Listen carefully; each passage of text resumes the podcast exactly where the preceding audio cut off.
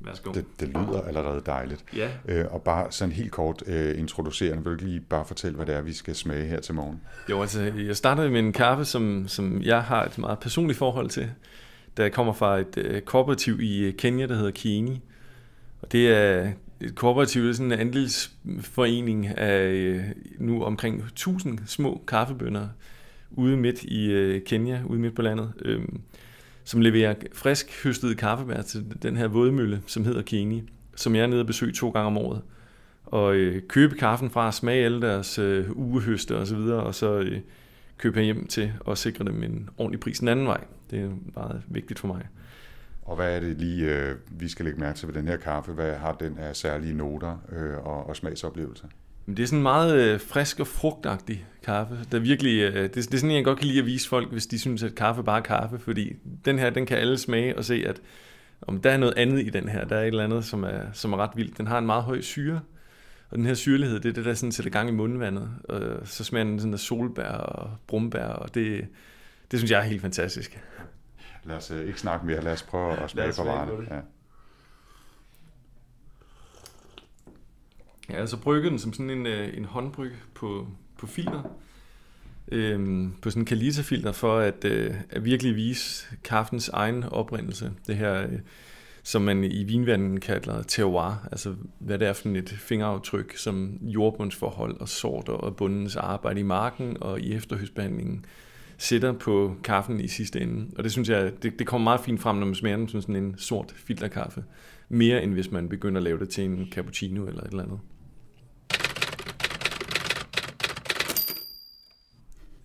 Jeg har været professionel igen og ikke optaget alt den fine vi snak, vi havde om øh, koffein, metabolisering og øh, om vi kunne sove og så Kan vi tage senere. Den, det kan være, vi vender tilbage til den. Men i hvert fald.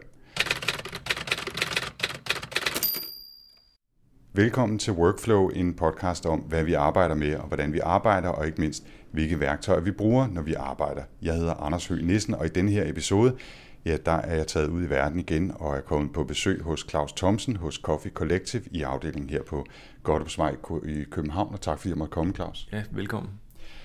Vi skal snakke om workflows og kaffe og ristning og brygning osv. osv. osv.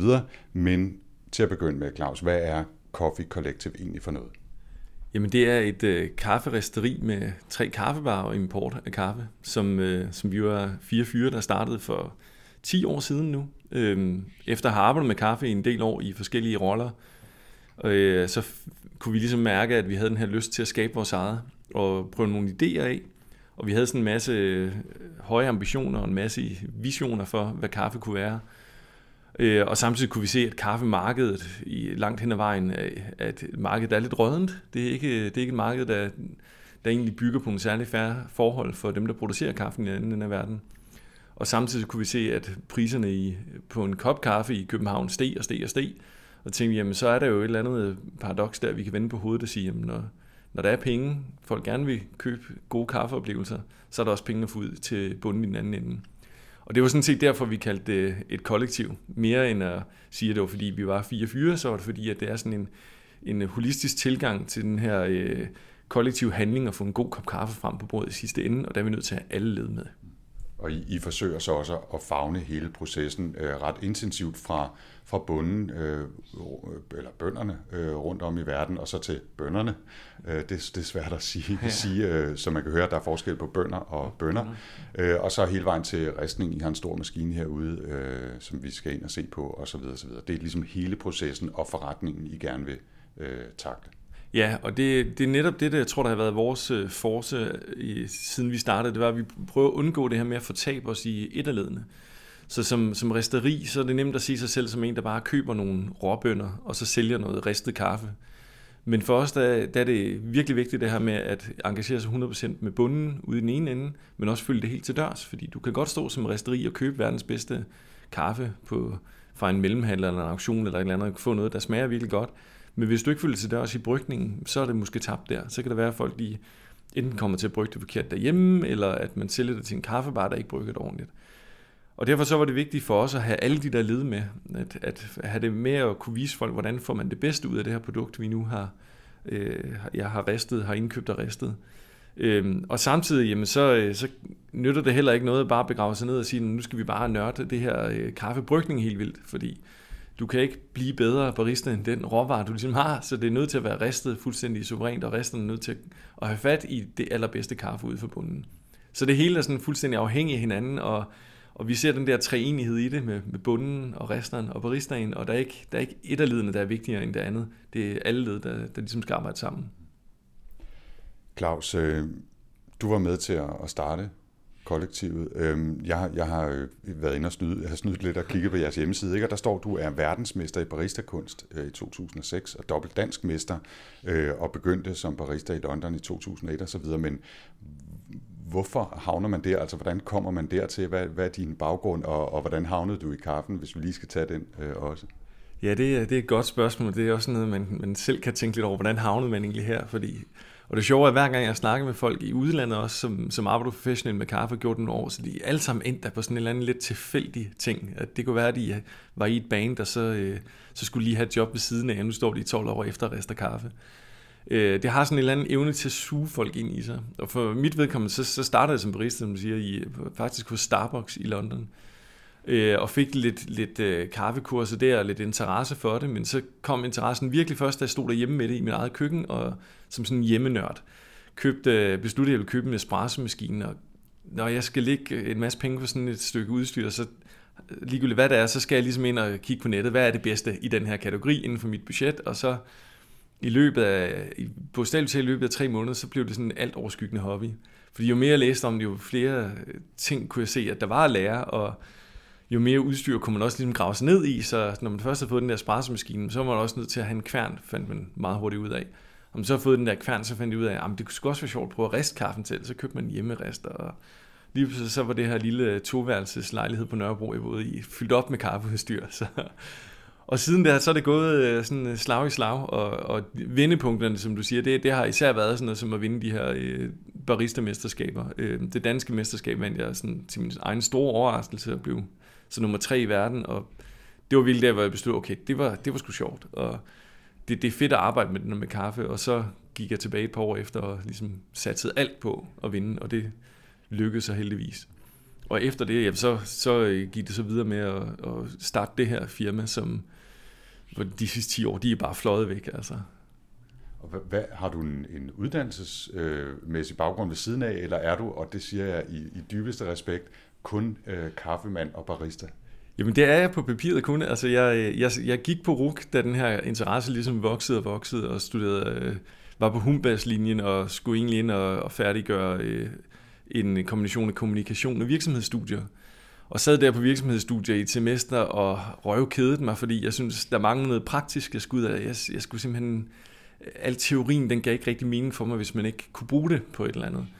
Øh, og så faldt det så sammen med det her øh, verdensmesterskab, som jeg så vandt, og så tog jeg overlov fra studiet, og så, så kom der nye udfordringer, så tog man lige et halvt års overlov mere, og det, det blev sådan set ved, jeg fik et brev fra RUG, der sagde, ja, nu er du ude.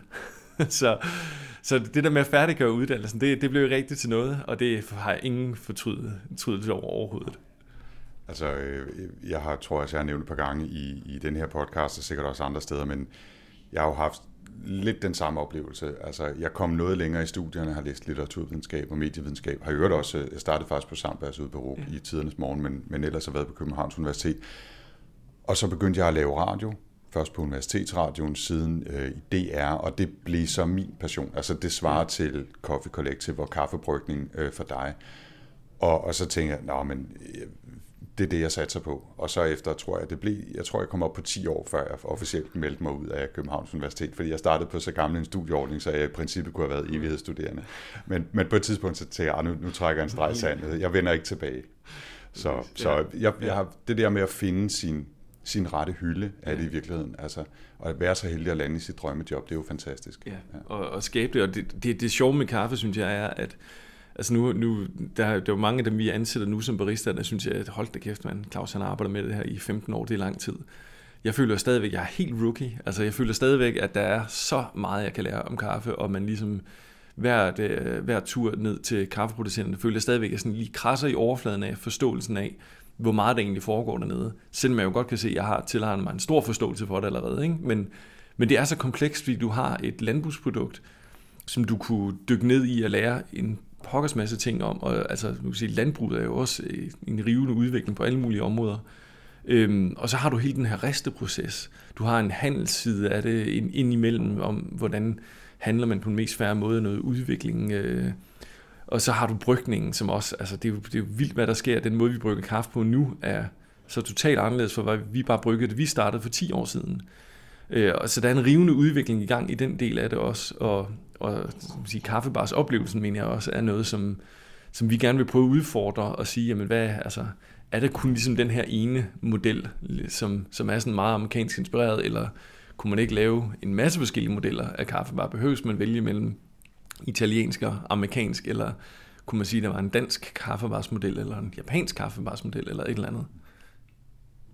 Du er jo både barista og også i kollektivet her øh, forretningsmand. Øhm, ikke fordi vi skal gå i dybe, dybe detaljer, det kommer vi sikkert til at gøre med alt muligt øh, andet i løbet af os i dag, men altså, hvad laver du egentlig? Hvordan er en hverdag eller en hveruge, hvis man kan sige det øh, for dig? Hvor meget forretning, hvor meget er at stå herude og brygge kaffe, eller hvor meget er at kigge på, på, på jeres øh, øh hvad er det, kontakter øh, på kaffeplantationen omkring?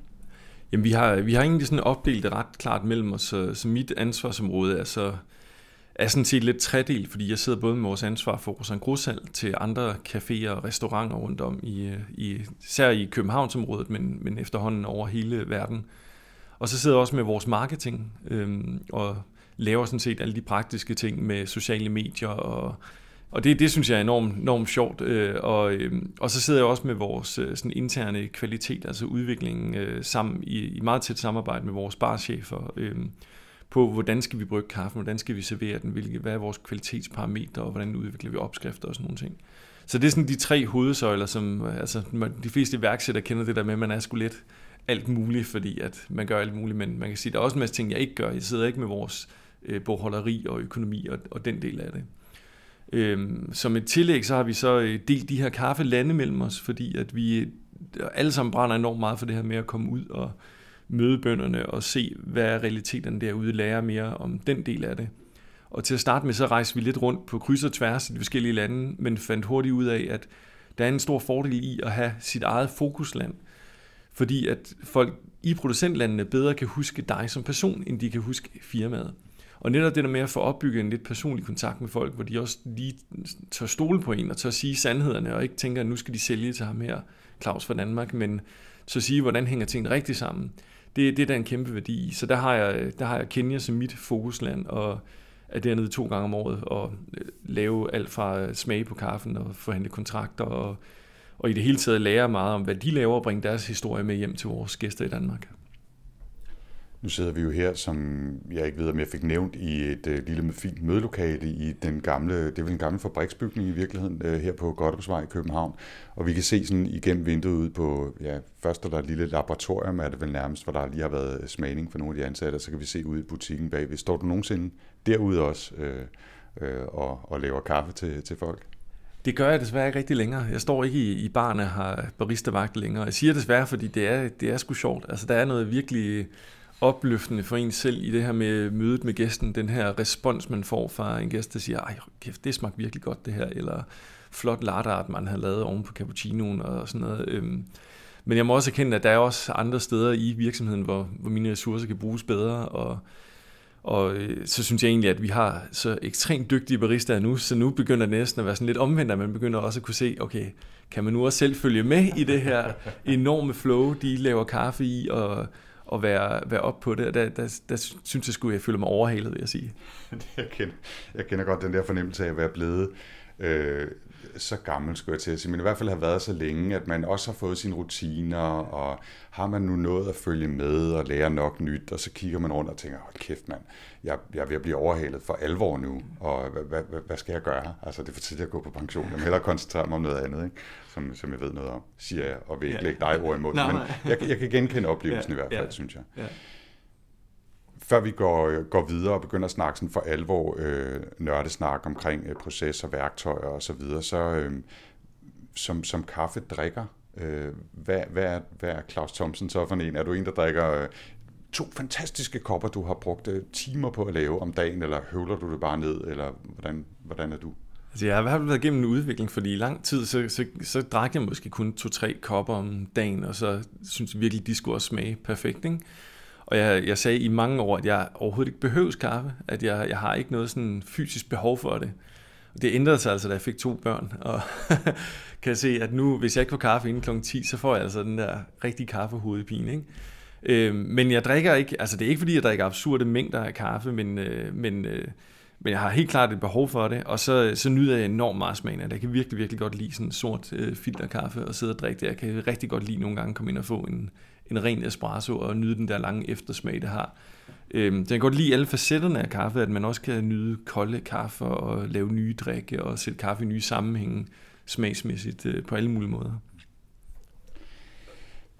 Kaffe. Ja. Ja. Altså man kunne lave en, en hel, og det er der jo også folk, der har gjort en hel podcast om kaffe, og, og lave et afsnit om ugen til, til vi døde. Altså, øh, det, så jeg kan høre allerede nu, der er ting, vi ikke kommer til at dykke ned i. Det var fordi, du lige sagde kold kaffe. Til, ja. kold brygning, det kan, vi, det også, det kan vi også snakke om en time. Det kommer vi ikke til at gøre. Men vi kommer til at gå igennem noget af processen, og specielt også sådan, som den finder sted her, øh, her hos jer. Og for nu lige bare starte sted, inden vi forlader mødelokalet, nu hvor vi har drukket vores fine Kenya-kaffe, så har du, du har snydt lidt og taget et, et lille stykke teknologi med ind her i, i lokalet, også, som ligger her på, på bordet foran os, og, og, og fortæl lige, hvad, hvad det er.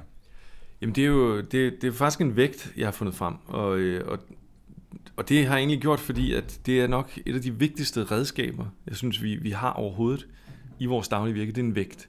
Og det, det kan godt være en helt simpel vægt. Nu har jeg så lige taget den mest avancerede vægt, jeg overhovedet kan finde med.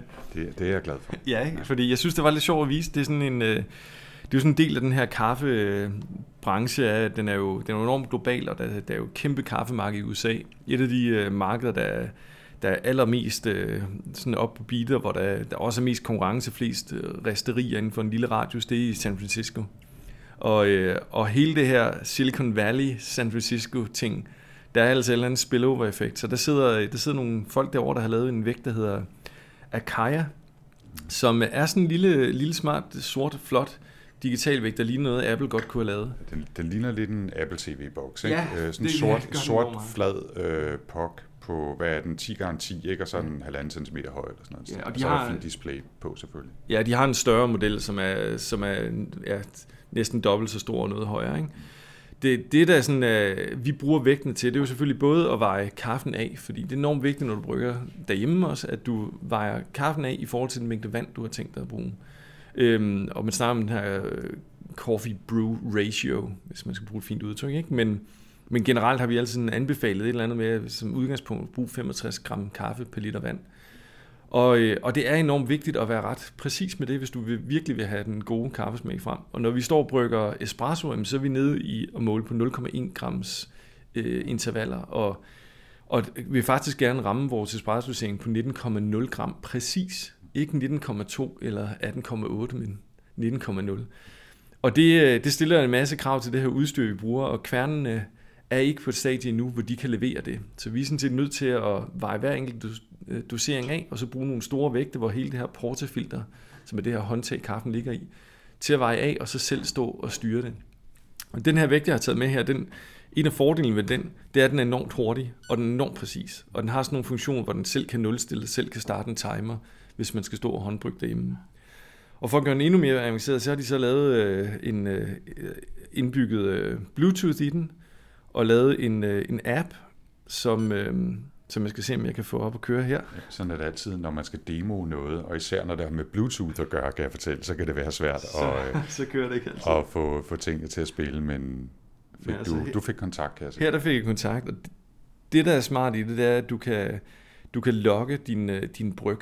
Og det vil sige, at hvis du står og laver sådan en håndbryg, som jeg lavede til dig her, lige inden du kom, så kan jeg sådan set stå og se, hvor, hvor hurtigt hælder jeg. Hælder jeg fuldstændig præcist, eller hælder jeg lidt meget vand ud til at starte med, lidt til hen mod slutningen, og det giver jo et helt nyt niveau af nørderi, når tingene kan snakke sammen, og man kan logge sine bryggeprofiler og, og gemme dem på sin iPhone sammen med smagsnoter osv.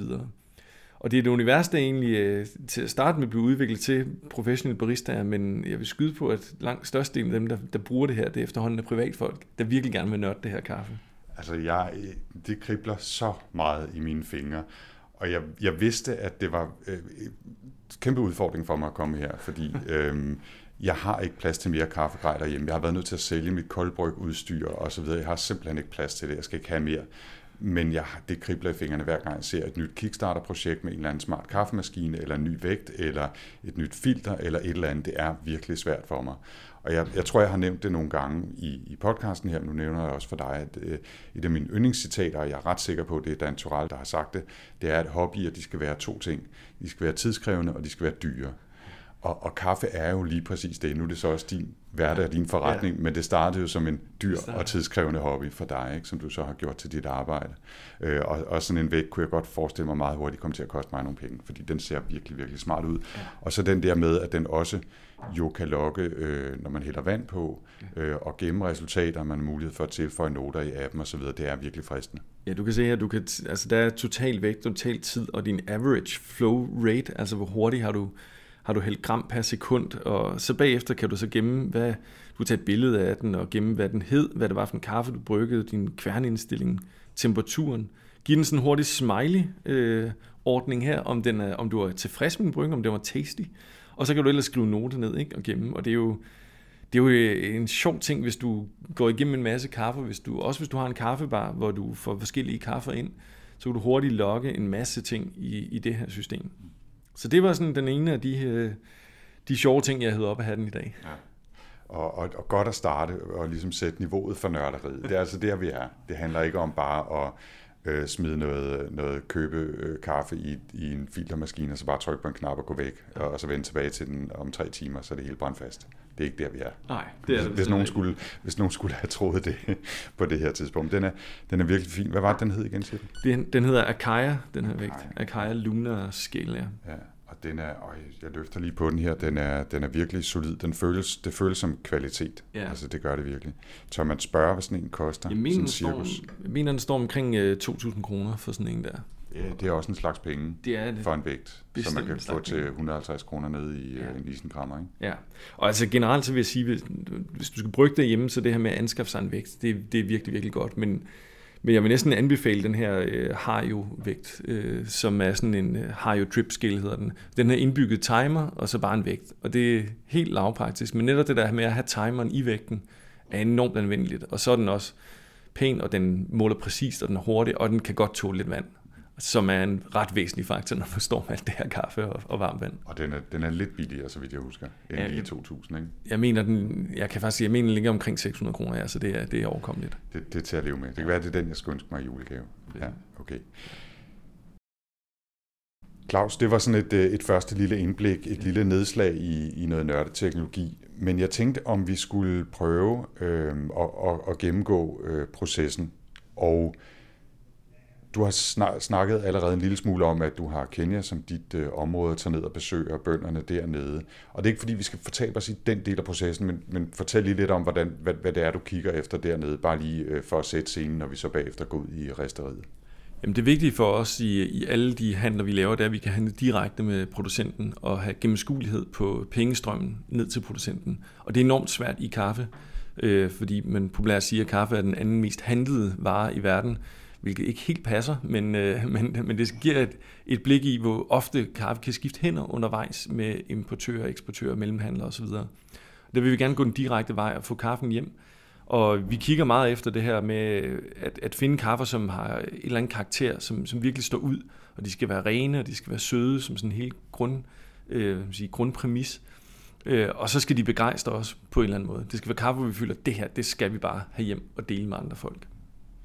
Og, og er du så helt ude og kigge på, på planterne og se på, på bønderne, når de er på træet, og være med i den del af processen, også når du øh, skal forsøge at vælge, hvad, hvad det er, I, I skal have hjem? Man kan sige, der hvor vi vælger, det er på koppingbordet. Det er når vi står og smager på kaffen. Og der kan, der kan vi godt blive præsenteret for op til 200 forskellige kaffer, som vi skal smage os vej igennem for at vælge den ene eller de to kaffer, vi nu har tænkt os at til at præsentere. Men det, der er vigtigt for mig, det, er, det er mere sådan efterfølgende, når man så har fundet den kaffe, så komme ud og se, hvordan er den så blevet skabt. Øhm, Men vi vil også helst have sådan længerevarende relationer med dem, vi handler med. Vi, vi er ikke de, de store fans af at bare stå og smage og så udvikle og, og plukke en ny kaffe hvert år, fordi det skaber ikke særlig meget værdi for bunden. Det skaber først værdi, når vi kommer tilbage år efter år med, og betaler en høj pris for kaffen, og de kan investere tilbage. Og det er sådan, vi tror, at, at man over længere sigt får de helt store kaffeoplevelser. Det er ved at sikre, at der er et incitament for bunden til at, at virkelig skabe noget, der er unikt. Ikke? Har I, har I mulighed for, eller er det noget, I gør så, at give feedback til dem om, ja, men kunne I gøre lidt mere af det her, eller lidt mindre af det her, eller prøve at lade dem hænge lidt længere, eller hvad ved jeg? Jamen det er det jo nemlig, fordi når du har en her kontakt, så kan du nemlig mødes ansigt til ansigt øh, som, som ligeværdige handelspartnere, og så snakke om de her ting og sige, jamen kunne det ikke være fedt, hvis vi prøvede at tage den her mark og prøvede at se, om vi kunne lave økologi her i, i, på, i et område, hvor økologi ikke er udbredt endnu. Eller vi kan sige, jamen øh, hvis vi nu fik tørret kaffen lidt langsommere, hvad vil der så ske her? Øhm, uden, at, uden at skulle lægge risikoen over på bunden, men netop sige, hvis vi laver nogle kontrollerede eksperimenter, så tager vi hele risikoen på os. Men det giver os muligheden for at lave de eksperimenter, som man ellers ikke kan, hvis du bare køber kaffen fra en liste fra en mellemhandler. Øh, og det synes vi, det, det er jo også det, der sådan driver os, det der med at kunne sige, at måske vi kan lave noget, der er endnu bedre. Vi kan skabe mere værdi, både for os, men især for bunden og sin anden I køber så en djævelsk masse bønder. Får I det så leveret i, i store sække, eller altså, det, det gør I vel? Ja, jamen faktisk så, det er jo også en af de steder, hvor der er sket en teknologisk øh, vinding i løbet af det seneste år, det er, at i stedet for at få det på de her kaffesække, som alle kender, som er en, faktisk virkelig en horribel måde at opbevare et, et, et, et fødevareprodukt på, så får vi kaffen vakuumpakket. Det var, øh, det var faktisk en farm, vi samarbejdede med i Brasilien, der var de første på verdenspenge til at gøre det, og finde ud af, at jamen, hvis man vakuumpakker under nogle kontrollerede øh, metoder, så holder kaffen meget, meget bedre. Og det, øh, det var jo nogle af de første til at få implementeret i Kenya, og nu er det næsten blevet standard på de her top-top-kaffer, at de bliver vakuumpakket. Så kaffesækken, den, øh, den lider en, en krank skæbne, og det er i den grad også på tide, vil jeg sige. Øhm, og derudover, jamen, så er det jo så også vigtigt at få kaffen så hurtigt hjem som muligt, og få den på. Vi har sådan en kæmpe lager, hvor, som ligesom en kæmpe vinkælder, hvor al kaffen så ligger nede. Sådan at man har den stabiliseret, så den ikke ligger og mister en masse smag, indtil den bliver ristet. Og snart den så er ristet, så er det så igen vigtigt med friskheden at få den ud, mens den er god og frisk. Men omvendt skal den heller ikke være for frisk. Så der er en masse af de her ting, der gør det, der gør det svært at udfordre, men også rigtig spændende med kaffe. Og, og bare lige hurtigt, øh, du sagde, at øh, kaffen er tørret i virkeligheden, når den bliver vakuumpakket, og, og I får den. Hvad, hvad sker der med, altså den bliver plukket, og, og hvad, så, så bliver den tørret på stedet, og så køber I den? Ja, det er lidt forskelligt fra land til land, men de fleste bønder, de øh, plukker deres egne træer, de selv har dyrket. Så øh, hvis det er en metode, som man kalder det, bliver øh, frugtkødet pillet af, så har du ligesom kernen, som er det, vi kalder kaffebønnen, der så bliver tørret ude hos bunden typisk, eller på møllen, som det er her med det kini, vi drak fra Kenya. Og der bliver det tørret ned til sådan en restfugtenhold omkring 11 procent, så det, så det er stabilt og kan holde sig. Og derfra, jamen, så er der stadigvæk nogle processer på tørmøllen, hvor der skal skilles skaller af, og de skal sorteres i størrelse og vægt osv., inden de så er klar til eksport. Som sagt, øh, kaffe er en meget lang proces med mange detaljer, man kan fortabe sig i. Alt det her, vi lige snakker om her, øh, det er jo noget, som de færreste øh, mennesker, i hvert fald privat, har nogen som helst indflydelse på. Øh, der må man vælge, hvor man køber sin kaffe, og så håbe på, at der er en, det er nogen, der ved, hvad de laver, som har, har bragt bønderne så langt i hvert fald. Men der er jo nogen, der rister os selv derhjemme. I gør det jo også herude på en helt anden skala. Og, øh, og Claus, jeg tænkte på, om vi ikke bare skulle øh, øh, rejse os fra bordet her. Nu har vi fået drukket den første, øh, de første par kopper faktisk allerede her. Øh, og så gå ud og se på, hvad I har derude, og, og prøve at følge processen videre. I har fået bønderne hjem, og så se, hvad der sker. Yes, lad os Alright. gøre det. Øh, kan vi lade det her stå indtil ja, ja, videre? Så, okay. Hvis der kommer nogen, så må de flytte det. Skal vi ikke bare sige Der er sikkert for meget larm derude, så man kan høre for meget, men, uh, men det Ja, nu, nu prøver vi. Nu prøver vi. Vi går først lige igennem et uh, pakkeri her med en masse kasser og så videre. Det er lidt lageragtigt. Vi har et kontor ovenpå os. Okay. Vi starter ikke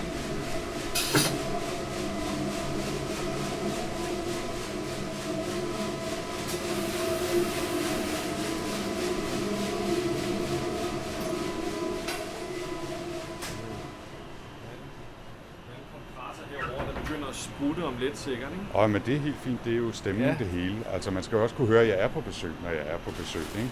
Men her er jo faktisk nogle af de der kaffesække, men der er...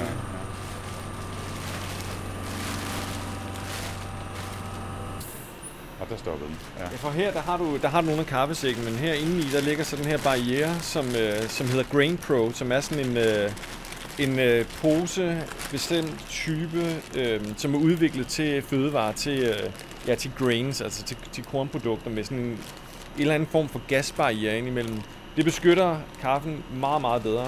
Øh, grunden til, at de stadigvæk bruger kaffesækkene, udover at det er, der er noget tradition i det, og, og det ser godt ud, øh, så er det fordi, at de her de kan nemt blive øh, punkteret. Og der, der beskytter de her julesække altså alligevel rundt omkring. Men det du kan se, som mange af de andre steder, der står hårdere på, på grønne bønder, det er jo så de her vakuumpakkede kaffer, som... Og det er sådan en stor sølvfarvet pose, Ja, som godt en- kunne ligne den måde, man får leveret kaffe på, hvis man hiver brandingen af ude i supermarkedet. Ja, men det er bare sådan en meget, meget aluminiums, øh, aluminiumspose. Og der kan du sådan lugte de grønne bønner. Øh, Nå ja. og, og man får også en idé, når man lugter de her grønne bønner, at det er, det er et tørret landbrugsvare. Det er ikke noget, der dufter eller smager det mindste af kaffe, som vi kender det. Så det er sådan en helt anden, en helt anden ting. Hvor, hvor, meget, øh, hvor mange kilo kaffe er der i sådan en øh, jutesæk med vakuumpose inde i? Det er typisk omkring øh, 70 kilo i, i sådan en sæk her. Øhm, for det var det, man mente, en slave kunne bære i gamle dage, og det, det hænger stadigvæk ved. Altså, det siger også lidt om, at vi er altså ikke længere væk fra kolonitiden med kaffe, end, end cirka 50 år siden, at Kenya fik sin, øh, sin uafhængighed. Ikke? Der er rigtig mange ting, der, der stadigvæk hænger ved. Jeg, jeg kan så bare øh, totalt parentetisk fortælle, at da jeg hoppede på vægten i morges, der vejede jeg 71,2 kilo. Øh, så det er lige en pose Det kaffe. en pose kaffe, det, ja. det synes jeg, der er en ja. smuk symmetri i. Hvor, hvor meget er der så i sådan en øh, aluminiumspose her? Der får vi typisk pakket, så der er cirka 15 kilo i hver pose, så ligger der to af dem i en kasse her. Så, så de vejer stadigvæk noget, men de er sådan til at håndtere for os selv i hvert fald. Ja. Og, og herude øh, på lageret, det er vel en, hvad er det, en Måske 50 kvadratmeter. deromkring. Øhm, og der er jo så øh, paller med, med kaffe, med, med sække og med kasser med, med sølvpapirposer øh, øh, poser indeni og så videre. Også nogle meget farvestrålende plastiksække herover med, øh, med plastik øh, indeni også. Der, øh, og der, kunne man, der kunne man sikkert godt øh, finde nogle gode bønder. Og, og det, er, det her det er sådan vores lille lokallager, som du kan mærke, der er aircondition på herinde, men vi flytter kun palle af kaffe herover i gangen, så har vi et stort 400 kvadratmeters øh, lager i sådan en vinkælder på, på Nørrebro, hvor vi har al kaffen til at stå. For vi er jo, når vi handler direkte, så er vi nødt til at købe al kaffen hjem, stille det på det her lager, indtil det er klar til at blive ristet. Så flytter vi en palle over gangen her, som så bliver ristet. Alright. Og så kommer du så herud. Ja, og nu kommer vi ud i den sjove, den sjove larm også.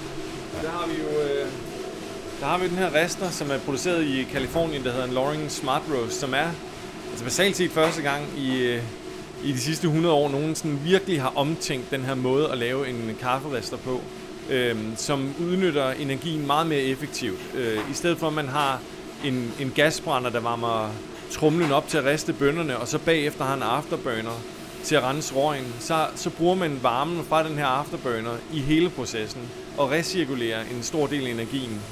Og det er jo sådan en af, af fordelene ved, at den er produceret i, øh, i Kalifornien. Det er jo det her med, at de har nogle af de, de har, den strengeste lovgivning for partikeludledning, så, så det er en enorm, øh, enorm miljøvenlig rester. Man kan også godt høre, at den, den siger noget. Øh, hvis- du kan holde det ud bare et par minutter endnu, øh, så kan, kan du ikke lige prøve at beskrive den? Det er jo noget af et monstrum. Det er jo ikke en, man har stående derhjemme i hvert fald. Nej, det er sådan en stor øh, 35 kilos rester med, med hele processen. Her der bliver der varet grønne bønner op, som du faktisk vil kunne se her lige om lidt. Øh, så den, den kommer faktisk med sådan en indbygget vægt, så vi kan veje hver portion op. Og så hælder man de grønne bønner i her, de bliver så suget op i øh, toppen, som larmer helt forfærdeligt om lidt. Øhm, hvor de så ligger klar til at blive ristet. Så kører der en trumle indeni, hvor der bliver blæst varm luft igennem, som varmer bønnerne og også trumlen op. Øh, og så styrer vi så resteprocessen ved at sige, hvor meget energi vi vil tilføre på de forskellige tidspunkter. Og det er faktisk det, du kan se herovre på, øh, på skærmen her. Fordi her på det, øh, det indbyggede software, der kan man så styre, hvor, øh, hvor meget energi skal man tilføre på de forskellige tidspunkter, og samtidig så logger den så hele temperaturkonen. Og vi kører sådan næsten lidt dobbeltbogholderi, fordi Resteren har sit eget software, der godt kan logge, men vi bruger så et mere avanceret system, der hedder Cropster, som er et øh, webbaseret program, som kan logge alle de her ting med restoprofilen, hvor meget energi tilfører, hvad er øh, bønnetemperaturen, lufttemperaturen, hvornår har vi det, der hedder first crack, hvor bønnerne ligesom udvider sig og popper øh, sammen med vores egne noter. Og, og bare lige som, som sjov øh, data input her, fordi det er sjovt at nørde tal. Lige nu står den lige under 250 grader Celsius, 248. Den er faktisk på vej ned, kan jeg se. Ja, det er inlet-temperaturen, men du har også return-temperaturen, så du kan se forskellen mellem, hvor varmt er det luft, der kommer ind, hvor varm er luften, der kommer ud igen, og så har du bønnetemperaturen her. Og lige nu, der står den så ved at køle sidste restitution ned. Den skal køles hurtigt ned, når den er færdig, for at have styr på, at, vi ikke, at den ikke bliver ved med at riste videre. Når næste portion kommer i lige om lidt, så vil du så se den her bønnetemperatur, som er den rigtig interessante, hvordan den udvikler sig. Og det er resteprofilen for den, hvordan vi ligesom manipulerer den, der betyder, hvilken smag får vi frem i kaffen. Og, og bare lige for at tage processen igen. Øh, vi havde vægten derovre ja. øh, bagved, og så er der et rør, lidt, rør ja. hvor bønderne bliver suget op i en, en trakt oppe oven ja. på ovnen. Så når det hele ligger op i trakten, så øh, kan Resten sige, når han så har ramt den temperatur, han vil have, som drop-temperatur, den kalder det, så kører han kaffen ned, og så begynder restningen. Så det er enormt styret hele vejen igennem. Så er der, øh, som du sagde før, her sådan et stort kar, hvor, hvor der bliver rørt rundt i bønderne, så de køler ned øh, så hurtigt som muligt. Og nu står han så i øvrigt lige her og, og tjekker, og smager også på, at øh, de er blevet ristet over. Kan kan se både et visuelt og et øh, smagsmæssigt tjek, eller er det et konsistensmæssigt tjek? Jamen det er, det er sådan en, øh, en kombination af det meget sådan, øh, tekniske, meget protokolagtige, men, men hvor vi heller ikke må glemme, øh, hvad skal man sige, den der sanselighed, der er i det. Det der med at kunne kigge på kaffen, dufte til den undervejs, føle, hvordan synes man, den, den skulle have udviklet sig anderledes. Øh, og den sidste kvalitetskontrol, den rigtige, den kommer først senere. Nu larmer det.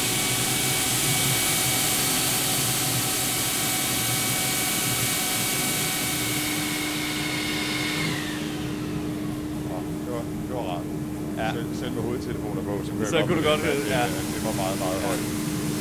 Kan du se, nu bliver de grønne bønner så dummet ned i restekammeret derinde, så man kan se igennem det her lille glas, de grønne bønder komme ind. Og så begynder restningen, og så begynder loggingen herovre på, øh, på computeren.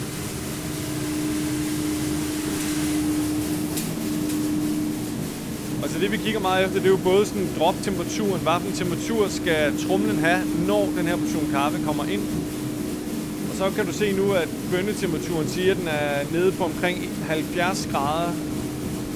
Og øh, i takt med det så, nu bliver der tilført varme, varme luft, der kommer ind af de her 225 grader cirka, så begynder bønderne så at blive varmet op. Og de første mange minutter, de næsten 7-8 minutter af, af hele den her risteproces, der ristes den faktisk ikke, der tørrer man egentlig stadigvæk bare bønderne. Øh, mere det. Omkring 100 grader, så ændrer vandet sig jo til gasform, og så skal vi ligesom have vandet ud. Og først når vandet er ude, kan vi egentlig starte den rigtige resteproces. Og hele måden, man styrer den her udvikling af temperaturen undervejs, betyder enormt meget for, hvad ender vi med at smage i sidste ende. Du kan nemt komme til at fejlriste kaffen, så den kommer til at smage bagt brød, øh, og fuldstændig have dræbt det, vi smagte i den kenyanske kaffe før, den her syre, det her friske frugtagtige.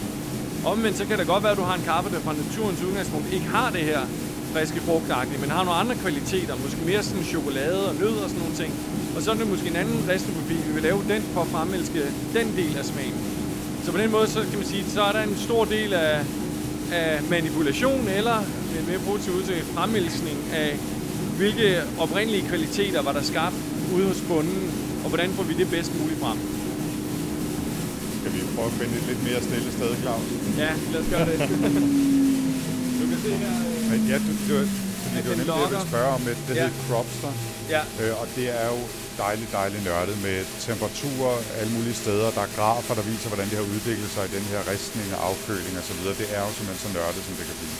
Ja, det, det er fantastisk, fordi så kan vi jo gå tilbage og hente alle de gamle risteprofiler ind og se, hvordan adskiller vores ristning på hver enkelt kaffe sig igennem hele det her, så sammenligne. Og der, hvor det giver rigtig god mening, det er jo så, når vi sammenligner med, hvordan har det så smagt ude på cuppingbordet. Hvor, hvor meget var der i, sagde du? 50 kilo, sagde du det? Eller sagde det, det, det er en 35 kilo rester, men vores portioner ligger... Øh, den, den mindste portion, vi laver for en af kafferne, er faktisk helt nede på 7 kilo. Og ellers så rester vi 20 portioner, ligger omkring 25 kilo ad gangen står vi virkelig meget i vejen for øh, tømningen af kaffen ud i store plastikspande, så nu, nu går vi lidt væk. Og ja, vi, Ja. Kan jo lige gå igennem det her også, hvor vi har sådan en lille sample-rester herovre med sådan to rør, som man kalder det, hvor vi kan riste små prøver, der kommer hjem fra kaffebunden og, og teste, hvordan smager deres kaffe. Men vi kan slet ikke lave den grad af styring, som vi kan over på den anden.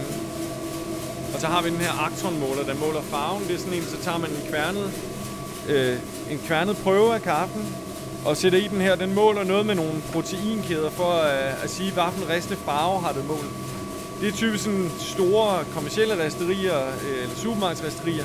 Det er deres kvalitetskontrol, det er ligesom at måle, har de ramt den rigtige farve. Men du kan godt have ramt den rigtige farve på mange forskellige måder, så smagen er forskellig. Så vi ser det her som et tillæg til, at vi stadigvæk skal smage på kaffe.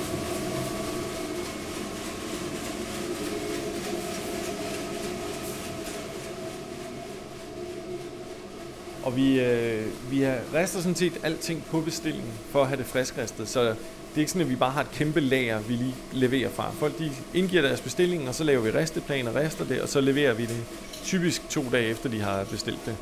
Øhm, men ja, så det giver jo, det, det er jo en enorm masse arbejde, det giver en masse flow, men det er, det er med til at holde kaffen frisk, så det, det er ret vigtigt for os. Men det larmer stadigvæk. Det larmer stadigvæk. ja. Og så kom vi ud i hvor det også larmer, men på en lidt anden måde. Øhm, jeg har lige et opfølgende spørgsmål, så, ja. så lad, os lige, lad os lige øh, sætte os her. Det er fint. Oh, der er slukkeren derude. Ah, det er godt at få med. Kan, er det okay, hvis jeg lige læser ja. hen og, og lytter på det? Så kan du lige fortælle mig, hvad de laver imens. Jamen, det er så vores restemester Kasper, vores direktør Peter, som begge også er medstiftere her, som står ved at smage på nogle af kafferne, der er ristet derinde. Og det gør vi jo sådan set stort set hver dag. Øh, Kasper han, øh, og hans øh, rester derinde er ude og smage på hver enkelt parti, øh, de har ristet, for at sikre, at smagskvaliteten er der, hvor den skal være, men også for at blive med at udvikle. For det er lidt ligesom at, at være kok og smage din ret til. Du kan ikke bare lave en opskrift, så regne med, at den smager ens øh, de næste år. Du er nødt til at hele tiden udvikle på det, og, og det er der, hvor det er sjovt for os, det er at prøve at se, hvordan kan vi hele tiden lige gøre det en lille smule bedre. Er der et eller andet, vi kan gøre i resteprofilen, fordi at de grønne bønder også er en organisk ting, der bliver ved med at udvikle sig, så skal vi også blive ved med at udvikle på restprofilen. Skal vi se, om vi kan få med, hvordan det lyder, når man smager på kaffe.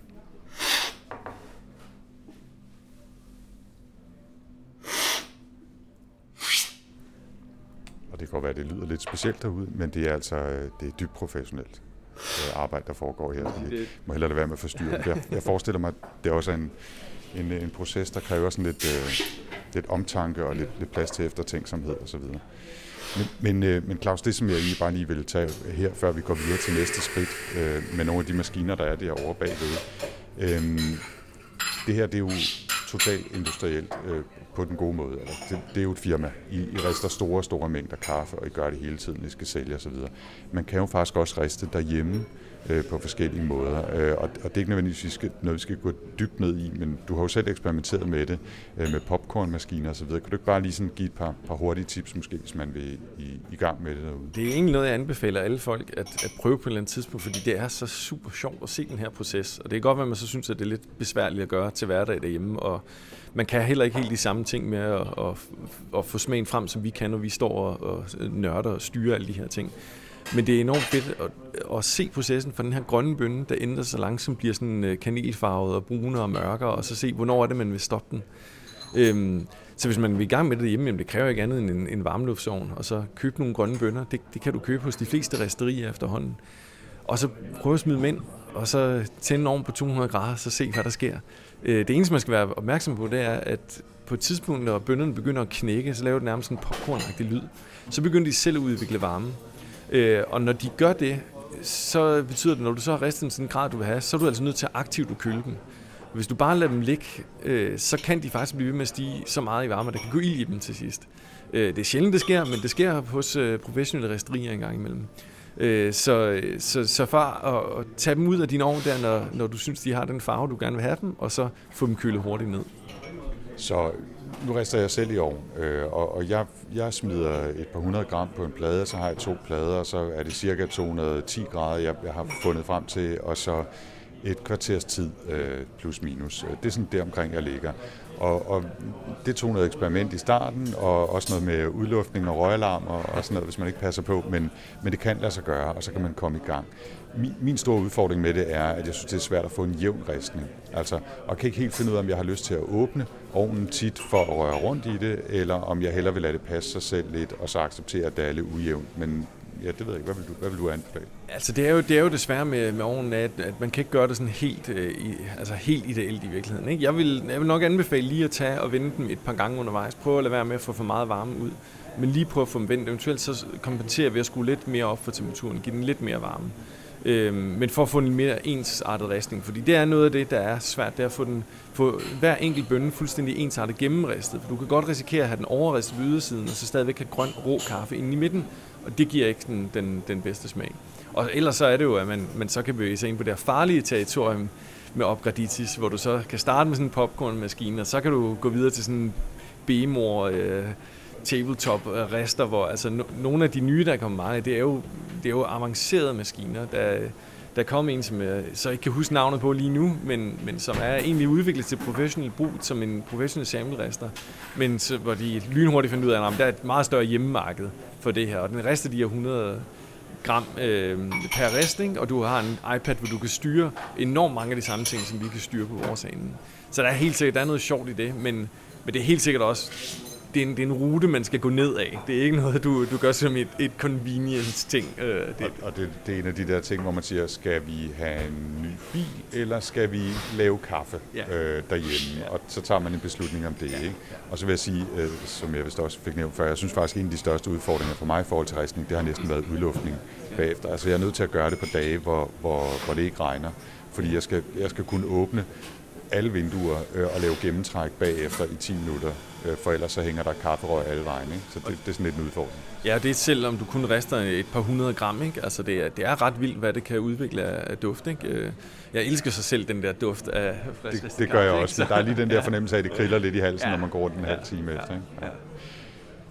Det var ristningen. Øh, lad os snakke lidt om, om der, hvor måske lidt flere mennesker står på, nemlig kaffe, øh, kværn og, og brygning. Øhm, og, og I har jo en masse forskellige grej her. Jeg ved ikke, øh, altså, om, hvad, hvad vi egentlig skal starte med, hvad du, hvad du har lyst til at fortælle om. Jeg tænkte, det, det, måske, det kunne måske til spekulere jeg her for, for åben mikrofon, ikke? men altså hvis vi taler brygning, så kunne det være en idé at snakke om espresso over for filter eller andre bryggemetoder, hvad I måske gør mest. Øhm, men altså, det er jo dig, der ved noget her. Jeg spørger jo bare. ja, jamen det, det er meget rigtigt øh, set, fordi øh, altså, langt hen ad vejen, så opdeler vi også på mange måder filtertyper kaffe over for espresso, eller som to lidt forskellige ting, fordi vi både rester forskellige til filter og til espresso, fordi det er så forskellige bryggemetoder. Og espresso, det er virkelig noget, som det skal man absolut kun give sig i kast med, hvis man har lyst til at dyrke det som en hobby. Hvis man bare har lyst til en nem kop kaffe, så bliver det ikke som espresso, du derhjemme får det allerbedste, fordi det kræver altså ret meget. Det kræver meget udstyr, som er enormt dyrt.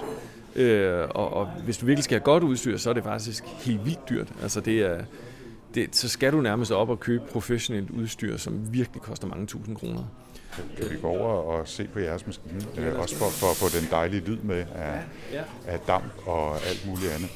Og der er også lige en kværn. Skal vi også lige have den med? Ja, fordi til, du kan jo faktisk se her på vores bar, så har vi to forskellige kværne. Den ene er en dedikeret espresso-kværn, og den anden er så til andre typer, til filterkaffe osv. Og det er også det setup, man, man må forvente. Hvis du skal lave det derhjemme, så er du nødt til at have en dedikeret espresso-kværn, fordi man er nede af kværnen meget, meget fint, og man er nødt til at indstille kværningsgraden i enormt fine intervaller. Og, øh, og det skal man have en kværn, der kan. Og når du først har ramt den, så er det ikke sådan, du lige bare hopper over og så kværner til en filterkaffe, og så regner med, at du kan ramme den igen. Fordi det, det er sådan en trial and error, det her med at ramme den perfekte kværngrad, hvor du får den rigtige gennemløbstid på espressoen. Og man har en masse variabler derovre. Du har, øh, du har fire, der, sådan, der, der virkelig fra gang til gang vil, vil ændre din gennemløbstid på espressoen, altså den kontakttid, du har mellem vand og kaffe. Og det er jo både doseringen af kaffe, hvor vi bruger de her 19,0 gram kaffe, og så har du øh, øh, kværningsgraden, som jeg sagde, øh, hvor fint og groft du har kværnet. Så har du distribueringen, altså hvordan kaffen er fordelt ned i det her lille portafilter. Og til sidst tampningen, tampetrykket, som vi i den her butik stadigvæk gør manuelt, men som vi faktisk i de to andre butikker nu har fundet sådan en, en øh, autotamper, som man kalder det. Altså en maskine, der gør det fuldstændig ens hver gang, med det samme tryk, gør det fuldstændig lige, og så sparer vi det her ved i hånden det her fysiske belastning på vores håndled og vores underarm ved at stå og gøre det her tusind gange i løbet af dagen. Og det er sådan en, en, en smule teknologi, som virkelig har begejstret mig, fordi jeg også har det her seneskadhindebetændelse, som, som mange også kender sig fra museskader og så videre, ikke? fra at have stået og tampet kaffe. En barista-skade simpelthen. Fuldstændig, ja. ja, ja. Og, det, og er jo en af de der ting, hvor man, hvor man siger, der er jo altid, øh, også når vi snakker workflows og processer og håndværk, øh, der er jo altid et dilemma mellem teknologi, som kan hjælpe og som kan automatisere og også systematisere øh, øh, nogle ting, hvor, hvor så ved I, det bliver præcis det samme tryk hver gang. Det bliver præcis den samme mængde, 19,0, ikke 19,05 eller noget, men 19,00 gram kaffe osv. Men men samtidig mister man måske også lidt, sådan lidt feeling og lidt et eller andet. Ikke? Altså. Det, er jo, det er jo det, der har været den store frygt, det er, at man mister noget af det her sådan romantiske, eller man mister sådan kontakten fra baristaen med det kaffe, det håndværk, man står her med at gøre hver dag.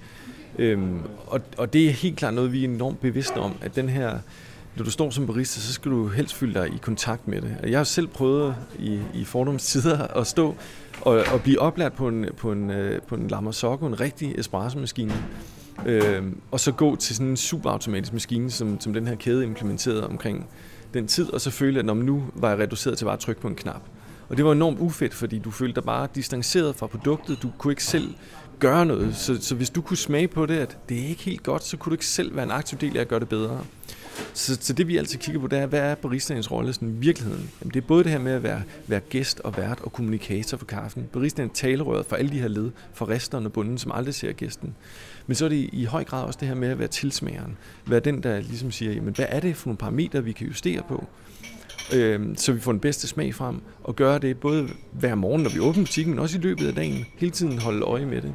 Og alle de redskaber, vi tager ind, de må, ikke, de må ikke fjerne os fra den rolle, men de må gerne være ting, der kan hjælpe os i at gøre den rolle faktisk endnu nemmere og endnu bedre.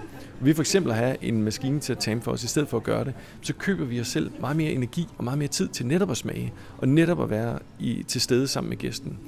Og det er der, hvor jeg synes, at der må vi heller ikke gå hen og være teknologiforskrækket og sige, at nej, men, vi skal holde den her romantiske idé om den gamle italienske barista, der står, men netop sige, at det må vi gerne udfordre.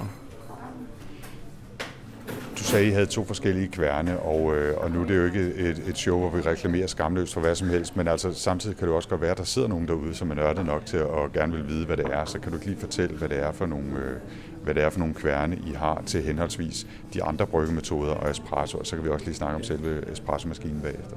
Vi kan starte med espresso-kværnen, fordi det, det er faktisk noget, der har begejstret mig enormt meget. Der, der var også nogen, der, et, et firma, der ligesom valgte at sige, okay, de der kværne, mange af dem har ikke udviklet sig siden 70'erne. Så de startede sådan lidt forfra og fik involveret en masse professionelle, dygtige baristaer i processen, som gjorde, at de fik integreret en masse ting, som har gjort det så meget mere anvendeligt. Altså det vil sige, at indstilling, kværningsgrad og dosering, det sker bare lige på fonden. Men du skal ikke ind i en menu eller noget. Øh, og det, det er et firma, der hedder Nuve Simonelli, der laver den. Den hedder Mythos One Climate Pro, og det her Climate Pro, det går ud på, at de har lavet et varme læme, der sidder i kværnhuset, som opvarmer kværnhuset når, øh, når den er under 40 grader. Og, og så omvendt begynder at nedkøle, hvis den kommer over 55 grader, fordi ved at have en mere stabil temperatur, så, øh, så udvider metallet sig mindre, og det gør, at du kan kværne mere præcist. Det betyder, at du har færre kværnindstillinger i løbet af dagen. Der bliver du rigtig nørdet, ikke?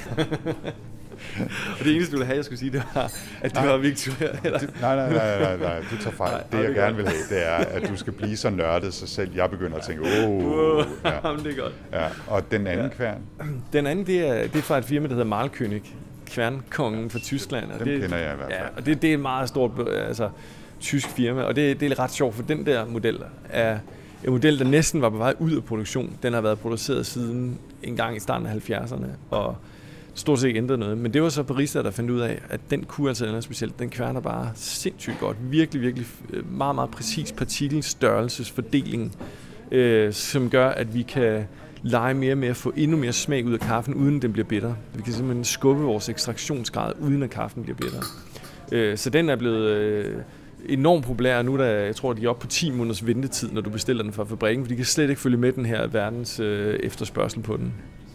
Men det er jo også en, øh, en, en maskine, jeg har hørt meget godt om. Øh, lidt overkill til mig derhjemme. Jeg har en lille Rancilio, øh, som jeg er vældig glad for at have haft det i lang tid. Så. Jeg har to baristaer nu, der har købt en dag, vil jeg sige. Men så går, man også, så går man også op i det. Men nogen vil måske mene, at, at hjertet i, i sådan en, en kaffebar, det er espressomaskinen. Øhm, jeg ved ikke, hvad, hvad, hvad du siger til det. Det var en, et billede, jeg lige opfandt, men det, det føles jo som, som centret ja. i, i det. Og øh, hvad er det for en maskine, I har stående der? Det er fra et italiensk mærke, der hedder Lamasocco, som, som producerer nogle af de allerbedste maskiner på, på verdensplan, og som er, egentlig er et gammelt italiensk firma, meget bundet op på tradition, øh, tænkning langt hen ad vejen, men som i de senere år har, har formået at udvikle, men også bibeholde noget af det, der egentlig gør deres maskiner rigtig, rigtig gode. Og man kan sige, det er rigtigt nok. Mange ser det som hjertet i, i kaffebaren, men vi plejer egentlig altid at sige, at det vigtigste stykke instrument her, det er i virkeligheden kværnen. Altså den er faktisk vigtigere end espressomaskinen. Og især hvis man kigger på udstyr derhjemme, så er det den fejl, der ofte sker, det er, at folk ligger 20.000 på en espressomaskine, og så køber de en billig kværn til 3.000. Hvor i min optik, så er du bedre tænkt den anden vej. Du er faktisk bedre tænkt med at så købe en virkelig, virkelig dyr professionel kværn til de her 16.000, og så købe en espressomaskine til 5.000. Det, det giver, og det har jeg selv prøvet nemlig, det giver faktisk et bedre produkt synes jeg bare parentetisk, at det er interessant, du siger, en, en billig kværn til 3.000. Ja. Altså, der er jo nok rigtig, rigtig mange mennesker derude, som køber en, øh. Noget, der ikke engang er en kværn, men en kaffemølle til 150 kroner nede i, i isenkrammeren, og så tror, at det ligesom er godt nok. Det, det tror jeg jo så ikke, det er, men, men øh, men det er, der er forskellige niveauer, man kan nørde med det her på. Lad os bare sige det på den måde. Ja, og til, til derhjemme, der vil jeg også sige, der kan du klare dig meget mindre. Men det er det der, når det begynder at blive espresso-specifikt, så er det altså en dyr fornøjelse, hvis du virkelig skal noget godt ud. Og der, der, der kan man også godt tænke over, hvad er, var det så bedre at tage sin espresso ud og så brygge på en anden billigere måde derhjemme selv. Øhm, fordi der kan du altså kvarte med en lille håndkværn, som, altså der kan du købe nogle helt billige øh, håndkværn. Du kan også købe nogle, der er meget dyre, men køb en håndkværn og så en almindelig trakt derhjemme, så kan du altså lave noget, der er virkelig, virkelig godt.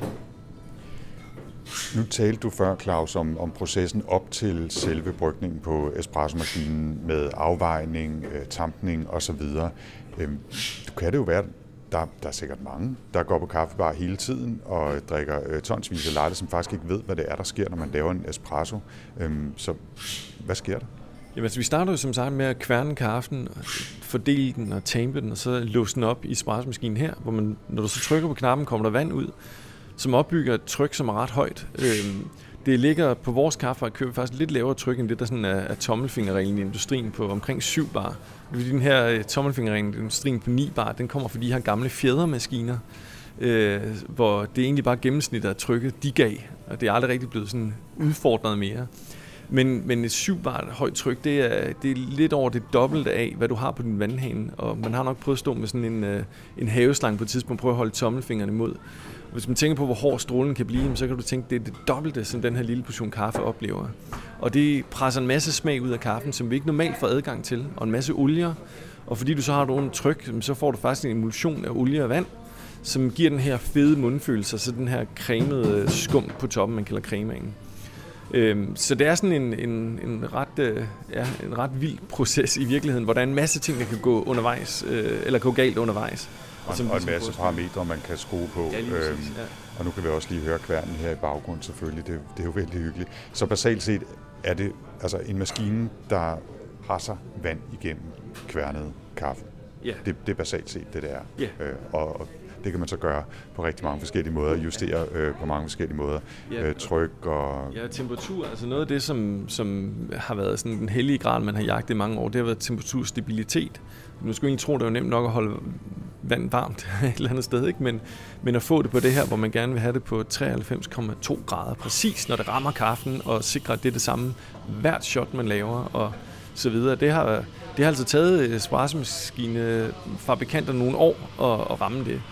De nye maskiner begynder så at have, tage det skridt længere, de begynder faktisk at have vægt indbygget i øh, det, vi kalder drøbbakken nedeunder. Sådan at i stedet for, at man programmerer en, en, en knap til at køre et antal sekunder eller eller andet, så programmerer du den til at sige, nu vil jeg have 37,0 gram væske ud nede i bunden. Altså efter, så, så det vil sige, at den skal kunne kompensere for, hvor meget vand skal den komme på, hvor meget rum skal der fyldes over, hvor kaffen er, hvor meget vand æder kaffen i sig selv osv. Og det er sådan, øh, det er nogle af de nye ting, der begynder at ske der. Og igen her kunne man jo tage snakken om hvad kan man sige, dikotomien mellem at være sådan kaffekunstneren, som kender sin maskine, har arbejdet med den i 20 år og ved lige præcis, hvor meget han skal hive i håndtaget og, og hvor lang tid den skal have osv., og så det er lidt mere automatiseret. Men heldigvis er der jo stadig mulighed for, for den, der ved, øh, hvad han hun har med at gøre med, med sådan en maskine her, at, at lave små justeringer, alt efter hvad det er for en, en bønne for eksempel, man har, eller hvad det er for nogle ønsker, man i øvrigt har. Ikke? Men det er også en udvikling, som jeg selv har været igennem og selv har følt, for da jeg startede som barista, så var det meget den der romantiske tankegang om, at man netop stod og var et med maskinen, og man havde sit flow og sin dans. Øh, og så snakkede man ellers om, at man nogle gange fik det her godt shot. Som sådan en gang imellem, så fik du altså en espresso smagte så godt, så du fik sådan en glimt af Gud eller et eller andet. Ikke? Problemet med det var, at der var så langt imellem, og der var, altså, der var måske ja, 100 shots, øh, der var dårlige for at få det ene gode shot. Ikke? Og, og det har altid frustreret mig, at man ikke havde mere styr over processen. At det var sådan hvor man egentlig i virkeligheden famlede i blinden, og så skjulte tilbage en eller anden romantisk idé. Så jo mere vi sådan har lært om, hvad er det egentlig for nogle parametre og nogle variabler, vi står med, jo bedre vi kunne gøre det, sådan at vi sikrer, at jamen, det er ikke bare hver nummer 100 shot, der er godt. Det er simpelthen hver espresso, der gerne skulle være så god. Øhm, og det, det gør bare, at man bedre kan eksperimentere med tingene. Så kan man bedre finde ud af, hvad betyder det så med 93 i forhold til 95 grader på vandet, eller hvad betyder det med en dosering på 18 gram i forhold til 19 gram. Og det gør altså, at vi hele tiden kan jagte en, en bedre smag. Der er mange, rigtig mange måder at brygge kaffe på. Øh, nu har vi snakket lidt om espresso. Øh, filterbrygning er jo en anden, altså en pour-over, som det også hedder øh, i, i lingoen, er en anden måde. Og kan du, vi, vi står her ved, ved jeres lille setup. Kan du ikke lige fortælle lidt om det også, så bliver det den anden metode, vi, vi vælger ud i dag, fordi der er jo både Aeropress og koldbryg og, og S-Pro Press. Og jeg har en helt væg der med, med gear, som jeg ikke tør ja. kigge på lige nu. Fordi det, det kan hurtigt blive lad, lad os prøve at holde os til, så kan den her være repræsentativ for, for en, ja. en metode, som, som jeg holder meget af selv, altså filterbrygningen øh, med, med sådan pour-over, og, øh, og som også er rigtig populær derude. Ja, og i virkeligheden, så, så kan du have mange stadier i det, fordi altså, det, det vil jeg virkelig godt slå et stort slag for, at man, man ikke nødvendigvis overtænker det. Altså, du kan købe et helt almindeligt Melita-filter, som du kan købe i en hvilken som helst supermarked, og så købe en plastiktræk, og så bare bruge din elkande derhjemme. Og så kan du lægge lidt flere penge på at købe noget god kaffe, og måske købe en kværn, men ellers så få det kværnet en pose hver uge i din lokale kaffebar eller, eller andet, så har, så har du stadigvæk noget rimelig frisk. Øh, pogen, som vi bruger her, jamen der, der bruger vi det her japanske system, der hedder Kalita, øh, og vejer så en dosering af. Øh, hvis vi laver en, øh, en stor kande, så vil vi bruge 32 gram kaffe til 500 gram vand. Og så bruger vi de her øh, små sorte vægtefarer, som, som vejer det helt præcist af, og en lille timer på. Og øh, måden det fungerer på, det er, at øh, du kommer kaffen i, og så putter du en lille smule varmt vand på, som, som, som udløser nogle af de gasser, der er kommet inden for, for ristningen. For der er en masse koldioxid i bønderne, når de er ristet. Og de gasser vil vi godt lige have til at komme lidt væk, så de ikke ligger og skubber vandet væk under brygningen. Øhm, og det kalder man bloom, fordi kaffen ligesom står og blomstrer op. Og det ser faktisk enormt flot ud. I hvert fald, hvis den er frisk. Hvis den ikke er frisk, frisk ja. så får man ikke så meget bloom. Ja. Jeg indsparker også bare lige, øhm, at, at man jo bedre også lige filteret øh, først, for lige at rense det videre. Det, det, er rigtigt. det ved de det, fleste det nok, og øh, ja. nu stod vi og så på, øh, mens en af baristaerne gjorde det, og, og derfor så følte vi, at det skridt havde vi været igennem. Ja, ja, Men jeg vil bare lige nævne det også, ikke? Ja. Øh, fordi vi følger faktisk en brygproces helt tilfældigt her, øh, samtidig med, at vi taler. Så nu er, er filteret øh, vedet, og hun har hældt øh, Øh, kaffe ned øh, og, og vejet det, det rigtige af. Og, og så, som du siger, så hælder man lidt på, øh, fugter kaffen, den blumer, og så Ja, og så begynder man så at hælde resten på i stille og rolige øh, spiraler fra midten af ud mod kanten og tilbage igen. Og det, der, det, der er vigtigt at tænke over, det er lidt mere at have et, et sådan, øh, sige steady flow, mens man hælder, at man ikke sådan skulper vandet ned. Og fordelen med det her i forhold til at brygge på en almindelig kaffemaskine, som jo også kan være helt fint, det er, at du har lidt bedre kontrol over, hvor meget vand kommer der på. Det kommer på sådan helt løbende, hvor en kaffemaskine kan altså godt, især hvis den er lidt tilkalket, komme til at stå og sprutte ret meget. Og så kommer der noget vand ud, og så kommer der ikke rigtig noget, og så kommer der noget igen osv. Øh, og her der kan vi også sikre, at alt kaffen får vand på. At der ikke ligger noget ude langs kanten, som faktisk ligger helt tørt, og vandet bare står og drypper ned inde i midten. Så det giver en, en optimal udnyttelse af hele den portion kaffe, vi bruger, og det er klart, at når du kan udnytte al kaffen, så får du en bedre smag ud af det. Nu er der også nogle lidt specielle kedler, øh, der bliver hældt af her, øh, så, så det bliver du også lige nødt til at sige noget om. Ja, fordi en, en rigtig god hældekedel, det, det er klart en fordel, når man skal lave det. Øhm, Men der vil, der vil jeg igen også sige, at man skal heller ikke blive for snobbet med det, fordi du kan faktisk godt nogle gange være heldig at finde en, en, en almindelig elkedel derhjemme, som faktisk kan være ganske udmærket at hælde af. Øh, men det er klart en fordel med de her hældekedler, som hælder en helt tynd stråle, så du kan styre, hvor vandet kommer hen og, og mere kontrol over det. Det er en, det er en næsten meditativ proces at, at se på det. Vi bliver også helt tavse lige pludselig, fordi hun står og, og hælder øh, vand over kaffen her i, i bløde runde bevægelser. Man bliver sådan helt, nej, det tror jeg det er jo, helt sendagtigt. Det, det kan jeg jo selv mærke. Det er jo en af grunden til, at jeg, det er den eneste måde, jeg brygger derhjemme, når jeg har fri i weekenderne. Øh, der gider jeg ikke stå og okse med espressomaskine. Jeg har faktisk solgt min gamle, så jeg havde det vildeste setup derhjemme, men det solgte jeg, fordi at når jeg egentlig havde fri, så gad jeg heller ikke stå og bruge tid på at rengøre det. Og så synes jeg netop, den der ro derovre, lige tage sig to minutter til at stå lige så stille og hælde vand på noget, og klare hovedet i din hverdag, der er bombarderet med indtryk fra alle ledere og kanter, det, det tror jeg er enormt sundt for en. Det er sådan, jeg føler nogle gange, det er sådan den sidste rest, vi har af sådan noget, udover når, når jeg laver mad. Men vi tager jo heller ikke opvasken længere, som ellers kunne gøre det der. Øh. Så, så jeg tror, der er noget enormt sundt, og, det, og så er det altså det er to minutter, så det er ikke, det, det kan jeg godt presse ind. Selv de travle morgener kan jeg altså sagtens presse det ind. Det, det er sjovt, du siger det, fordi jeg har faktisk taget beslutningen hjemme hos os, at, øh, at vi ikke har opvaskemaskine. No. Så jeg, jeg vasker op, men yeah. den bruger jeg så til at høre podcast, yeah. fordi jeg skal høre en masse podcast. Men, men den der øh, kaffebrygningstid, den holder jeg fast i som et, et, øh, et par minutter eller tre af send, øh, hvor jeg ikke laver noget andet. Jeg tjekker ikke min mobil, jeg gør ikke noget, jeg står og venter øh, på, at, at, øh, at vandet får den rigtige temperatur, når det har været op at koge, og at, øh, at jeg får hældt på, og det så løber igennem og så videre. Så der er lidt, øh, sådan lidt ro og lidt stemning og lidt ritual omkring, som, som ja. jo også er, er ekstremt vigtigt, synes jeg, ja. som en del af den fulde oplevelse. Ja. Øh, det, det behøver jeg nok heller ikke fortælle dig så meget om. Jeg skal bare lige have med også her, at øh, vandet kom ud af, af et, øh, et lille tårn her på bordet. Det er sådan et, sådan et indbygget varmevandstårn. Altså, man kan sige, det er jo det er jo praktisk, vi, vi går og bruger jo en masse vand til alt det kaffe, vi skal brygge, så vi er nødt til at have nok af det, og det er meget rart at have det her foran på baren, i stedet for at der står sådan et stort tårn, der skulle dække af mellem gæsten og baristaen, så have det her, der lige kommer op, hvor det kommer ned under bordpladen op. Men altså, varmt vand er egentlig bare varmt vand. Så det er, øh, hvis, hvis du har noget, hvor du kan styre temperaturen nogenlunde ordentligt, så er det egentlig, så er det egentlig meget fint. Jeg har jo har så lavet en elkedel, som, som jeg faktisk har derhjemme, så man har den her rigtig gode hældekande indbygget i sin almindelige dagligdags elkedel. Og de er så også gået skridt videre, så man kan tilkøbe et låg med et indbygget termometer, som jeg mener koster 600 kroner, så det kan man lige vurdere, om man synes, at det er værd. Ikke? Men, men så har du altså så har du ligesom det hele i en pakke, så hvis du virkelig vil ramme den på graden, så, så har du altså muligheden der.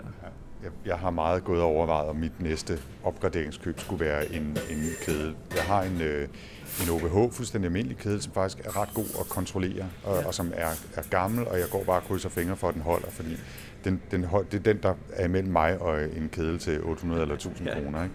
Øh, fordi jeg tror, at det næste skridt, det bliver, det bliver, det bliver at købe sådan en, som er lidt nemmere at, ja. at styre hældningen. Så vil jeg lige sige nogle, så står her heller op i de her cirkler, så prøver vi jo at ramme, at vi har held på 1 minut og 45 sekunder, som vi står og holder øje med på timeren, og når man har gjort det tilstrækkeligt mange gange, så har man ligesom sine mellemtider, og man også ved, at man skal ramme. Øh, og det er så for at ramme de her øh, 250 gram eller 500 gram, hvis det er en stor øh, kande, vi laver. Øh, og det betyder altså meget, hvis du lige får den op, hvis du, hvis du skulle have ramt lad os sige 500 gram, og du får den op på 530 gram, kan du altså godt smage forskel. Det er ikke kun noget, man, man bilder sig ind, men der er altså en forskel. Den bliver lige lidt tyndere, lidt mere vandet, og du mister noget af intensiteten. Om du kommer for lidt på, så kan det være, at du kommer til at synes, at den er for intens, eller den er, har lidt for meget syre, eller et eller andet. Og efter vi så har brygget, så er det så, at vi hiver noget af vores grej op af skuffen igen. Øhm, fordi når man brygger på det her niveau, så vil man gerne sikre, at kværningsgraden er justeret ind til hver enkelt kaffe, sådan at vi får det absolut optimalt ud af kaffen. Og man snakker om det, man kalder extraction yield, som, øh, som betyder, at når du har sådan en kaffebønne, så, øh, så er det kun den del, du kan oplyse i vand, som egentlig betyder noget for smagen. Og det er teoretisk set, så er det op til 30%, der kan oplyses i vand. Resten, det er egentlig bare plantemateriale, cellulose, øh, træ, der, der ligger og flyder rundt. Det kommer ikke til at smage noget. Det kan godt give en fornemmelse af fylde, men ikke på en behagelig måde, mere som sådan en støvet måde. Øhm, der hvor man ved, at det smager godt med kaffe, ud fra en masse studier, det er et sted mellem 18 og 22% extraction yield. Så hvis man har hævet det ud af kaffen, så er man i et område, hvor det smager godt. Hiver du mere end 20% ud, så kommer der en, en masse bitterhed ud. Hiver du mindre end de her 18 procent ud, så, så vil du ikke have nok sødme ud til at balancere, så vil den smage surt og tyndt. Det måler vi med en, øh, et apparat, der hedder et refraktometer. Refraktometer måler sådan set lysbrydningen gennem en væske. Man bruger det i alle mulige brancher. Man bruger det i vin til at måle Brix sukkerindholdet, og man bruger det til saltvandsmåling og honning og alt muligt. Til kaffe, der, der er der så udviklet et specielt apparat, man kalder Extract Mojo, som er et firma, faktisk en, øh, en, øh, en en hvad hedder det, softwareingeniør, der, der begyndte at udvikle det. Han lavede projekter for alle mulige andre ting, NASA tidligere og sådan noget. Øhm, men som, fordi han selv gik meget op i kaffe, kastede sig over det her. Øh, og han, øh, han lavede et refraktometer, der så måler præcis inden for den, øh, det, det spektrum, hvor kaffe ligger. Og det man så måler, det er, øh, det er lysbrydningen, og så bliver det oversat via en algoritme til at måle tørstofindholdet. Målt som øh, TDS, Total Dissolved Solids. Så det betyder, det, hvor meget har du opløst i den her væske. Når du så har den måling på, hvad, hvor meget, hvad er koncentrationen i den væske, så kan du i det her lille softwareprogram inputte, hvor meget kaffe brugte du, hvor meget vand kom du på, hvad målte det, og så har du regnet din extraction yield ud. Og der vil vi så gerne på at ramme de her 19 gram. Og det står vi simpelthen og gør hver dag i kaffebarne med hver enkelt kaffe, vi har på menuen, for at være sikker på, at den ikke har ændret sig, eller om den skal ændre sig, justeres en lille smule ind på kværningsgraden. Det har, jeg, det har jeg trods alt ikke prøvet. Der fik du mig. Det, ah, det var godt. Det har jeg ikke været inde og lege med. øhm, ja. Men jeg kan prøve at vise det engang. Ja, ja, det må du endelig gøre, ja. Kan vi, kan vi gå herom uden at stå i vejen, eller hvad skal ja, vi gøre? Du, du kan også stå der. Ja, det, ja, super. Det her. Ja. Skal lige se, vi har den lille... Yes. Når man så er færdig med at brygge her, så tager man en, en lille sample af sin, sin bryggede filterkaffe. Du bruger en pipette? Ja, jeg bruger en pipette, og hvis det er på øh, fra vi skal måle på, så skal vi faktisk have det igennem sådan en lille sprøjte og et lille filter, der filtrerer alle øh, ikke opløselige materialer og gasser væk, inden vi kan måle på det. Så det er endnu mere omstændigt. Og så køler man sin kaffe ned til sådan en stuetemperatur, og så tager man, man skal egentlig bare have et par dråber og lægger på den her prisme, der sidder i refraktometeret. Det er sådan en lille kasse øh, med et display og et par knapper, og så den her prisme, som du siger, og, og selve apparatet er på størrelse med hvad? En ja, pakke cigaretter, eller så en tyk pakke ja. cigaretter, ikke? Ja, det, og vi har faktisk to modeller. Den anden den er lidt større, og, og så med en endnu bedre prisme og alt muligt. Altså det, det, men den koster så også omkring 8.000 kroner for bare for, for den lille del. Ikke? Øhm, når man så trykker på knappen, øh, så tager den så nogle målinger, sender lys op igennem måler den her lysbrydning. Og øh, hvis jeg så har gjort alting rigtigt, så skulle vi gerne få et tal, når den har målt et par gange her. Og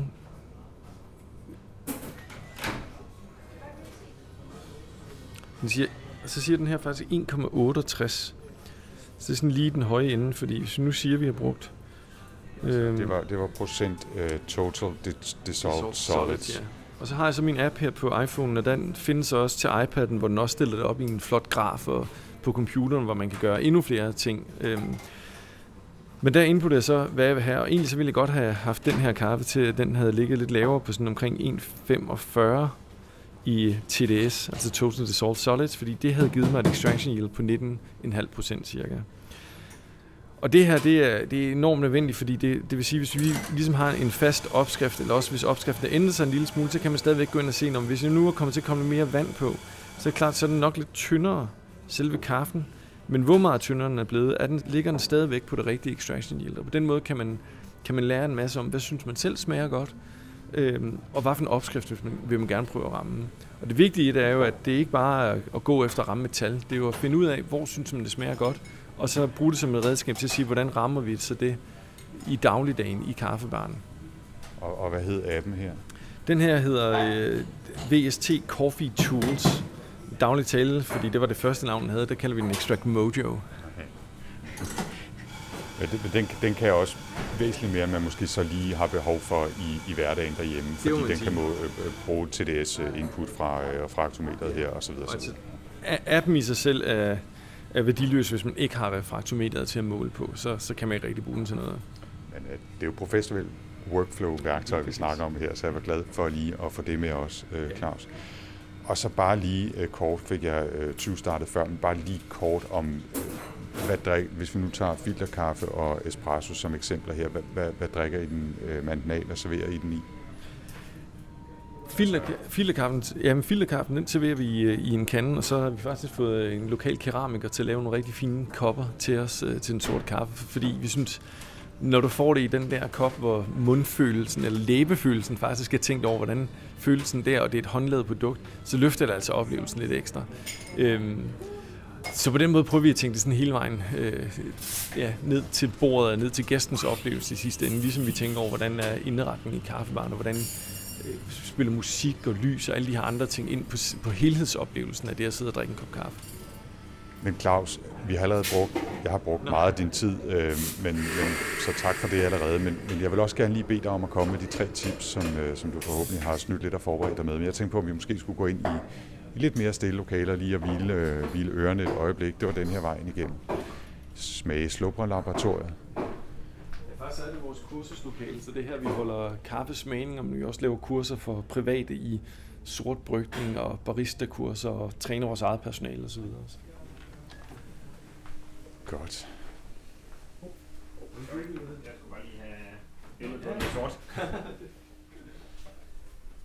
Men Claus, vi er, vi er kommet til, til tiprunden, og, øh, og jeg synes bare, du skal have lov til at lægge ud med, med tip nummer et, hvad du altid os.